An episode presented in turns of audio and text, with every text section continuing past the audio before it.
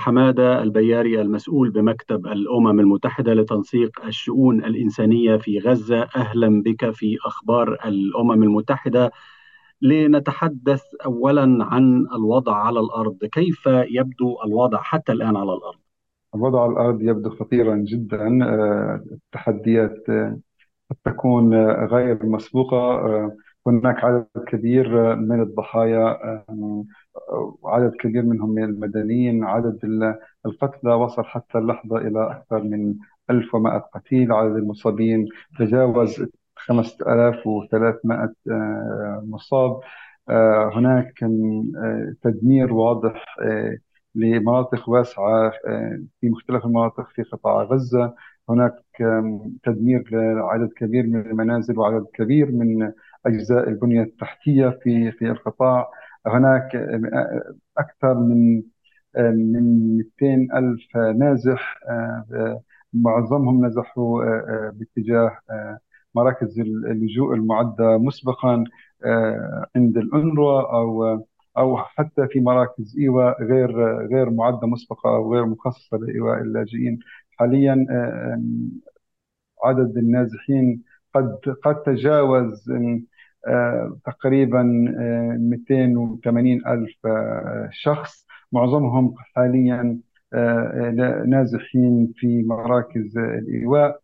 كما ذكرت تقريبا حتى الليلة الماضية كان هناك 75 ألف نازح في مدارس أو مراكز إيواء التابعة للأمم المتحدة أو الأنروا والباقي هم نازحون في أماكن عديدة كعائلات مستضيفة أو في مراكز غير غير مخصصة للنزوح.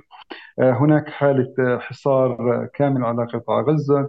جميع المعابر ما بين قطاع غزة والعالم الخارجي غير فعالة أو مغلقة. هناك وضع آه، قد يكون غير مسبوق على الإطلاق آه، في موضوع وفرة الكهرباء آه، منذ الساعة تقريبا الثالثة عصرا مساء اليوم. محطة توليد الكهرباء الوحيدة في قطاع غزة اضطرت لإيقاف جميع عملياتها بسبب نقص الوقود وقد كانت إسرائيل قررت في يوم الثاني من أكتوبر بقطع إمداد الكهرباء لقطاع غزة قطاع غزة يغلق يغلق حاليا بظلام دامس تقريبا آه، وهذا قد يؤدي إلى آه، تفاقم كبير في آه، في حصول المواطنين المدنيين أو السكان المدنيين على على الخدمات الأساسية كالصحة ووصول ووفرة المياه والوصول لخدمات أساسية إضافية.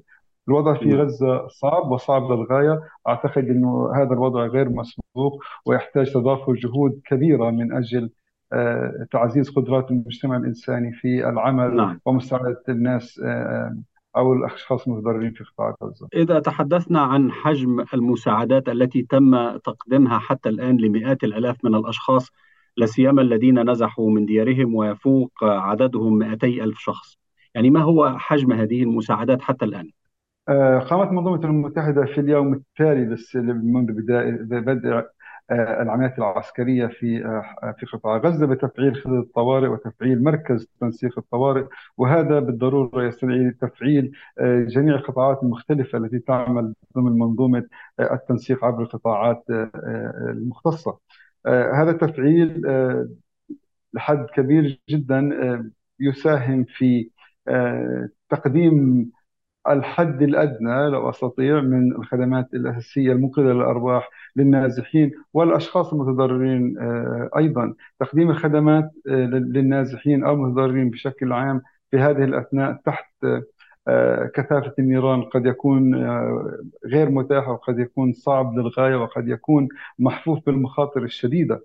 أعتقد إن قدرة المجتمع الإنساني على تقديم المساعدات حاليا يعاني من من تحديات شديدة. أعتقد هناك نقص في الموارد. هناك كما ذكرت سابقا هناك إغلاق كامل للمعابر بين قطاع غزة والعالم الخارجي. هناك بالخصوص قطع سلاسل الإمداد في قطاع غزة. العمليات الإنسانية في المناطق المختلفة محفوفة بالمخاطر بمخاطر جمة لا يوجد ممرات إنسانية وبالتالي في هناك صعوبة شديدة في توفير الخدمات الإنسانية للسكان المتضررين طيب في هذه المرحلة ما هو المطلوب من أجل توفير المساعدات الطارئة والمنقذة للحياة في الأيام المقبلة؟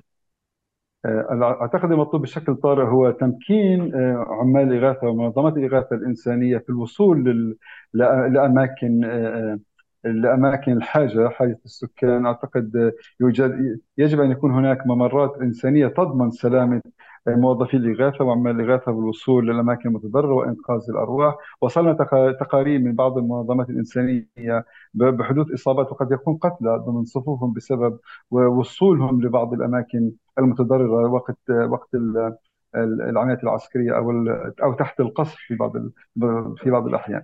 آه، النقطة الأخرى تمكين عمال الإغاثة بالحصول على الموارد الإنسانية المطلوبة كما كما ذكرت سابقا هناك أصبح قد يكون هناك شح سريع بوفرة المواد الإنسانية آه، ذكرت سابقا العملية العسكرية الأخيرة وظروف الحرب الحالية هي ظروف غير مسبوقة وبالتالي كمية الضغط الموجودة حاليا على السكان المدنية قد تكون الأكبر آه، على الإطلاق. وبالتالي كل العمليات الإنسانية في الوقت الحالي قد تكون لا تسمح بتوفير الحجم المطلوب من من المساعدات. يجب أيضا آه، ضمان سلاسل آه، أو اعاده إعادة ترتيب أو إعادة وصل سلاسل سلاسل الإمداد. هناك قطع كما ذكرت سابقا. لسلاسل الإمداد بسبب إغلاق المعابر الفلسطينية ما ما بين قطاع غزة وإسرائيل وما بين قطاع غزة ومصر. أتكلم هنا عن معبر رفح. هناك ضرورة ملحة وضروره طارئة وضرورة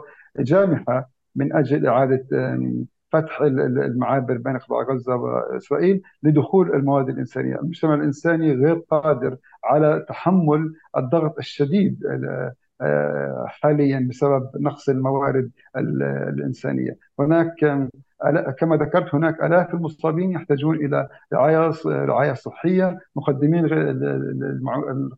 الخدمات الصحية. على الأغلب حاليا يواجهون صعوبات جمة في توفير العلاج آه، اللازم لهؤلاء المصابين. كما ذكرت آه، هناك آه، تقريبا 280 ألف نازح وهم يعانين بسبب نقص الإمدادات. نتكلم عن ظروف استثنائية ظروف صعبة. نتكلم عن بنية تحتية قد تكون متوقفة تقريبا تماما. هناك نقص بوفرة الكهرباء أو هناك انعدام لوفرة الكهرباء. هناك نقص شديد في إمداد المياه. هناك نقص شديد في قدرة آه، أبار المياه ومضخات آه، آه، المياه العادمة في العمل. نتحدث عن وضع غير مسبوق وضع استثنائي. وأعتقد المطلوب حاليا بدرجة أولى وقف إطلاق نار بدرجه أولى وقف إطلاق نار. أعتقد وقف إطلاق نار أو هدنة إنسانية قد تمكن عمال الإغاثة من تقييم الأوضاع. لم نستطع حتى اللحظة من توفير بيئة آمنة لتقييم الأوضاع في الميدان، نحن نريد أن يكون هناك إمكانية للوصول للاماكن المتضرره كي كي نقوم بتقييم الأوضاع وتقديم المساعدة. وهذا ينقلني إلى سؤال آخر ويتعلق بطريقة العمل أو آلية العمل التي تتبعها وكالات الأمم المتحدة لإيصال المساعدات في هذه الأزمة الحالية وأيضا في الصراعات السابقة آه، التي آه، وقعت في غزة. آه، الصراع الدائر حاليا قد يكون مختلف لحد كبير عن الصراعات السابقة. نتكلم عن عن عن حملة كبيرة جدا قوية جدا. العمليات مستمرة لمدة أربع أيام منذ يوم السبت. بشكل مكثف غير مسبوق بشكل مكثف مكثف جدا. آه، آه، يجب تمكين المجتمع الإنساني وفرق الإغاثة الإنسانية بمواصلة عملهم بغض النظر عن الطريقة. هناك هناك آليات عمل معمول بها دوليا تمكن المجتمع الإنساني بتقديم المساعدات بتلك الظروف. لأن التحديات الموجودة حاليا تحد بشكل كبير جدا من قدرة المجتمع الإنساني على الاستجابة. ما هي أبرز المخاوف في حال طال أمد الصراع؟ وهل هناك خطة للتعامل مع هذا الأمر؟ المخاوف كثيرة قد يكون ال- ال- ال- الأكبر منها هو آه، كمية الضغط الغير مسبوق على السكان المدنيين كما ذكرت لك في خلال آه، ثلاث أو أربع أيام من من الصراع قتل أكثر من 100 ومن 1100 فلسطيني وأصيب أكثر من 5300 فلسطيني. أعتقد إذا استمرت الأحداث على تلك الوتيرة فقد يكون عدد ال- ال- القتلى والمصابين آه، بال- بالاضعاف اضعاف أكبر من الرقم الذي ذكرته. أعتقد آه، مع مع عدم قدرة المجتمع الإنساني بتقديم الخدمات الإنسانية مع عدم إمكانية مقدمي الخدمات الأساسية بمواصلة أعمالهم، أعتقد ال- ال- الوضع سيكون آه، صعبا للغاية.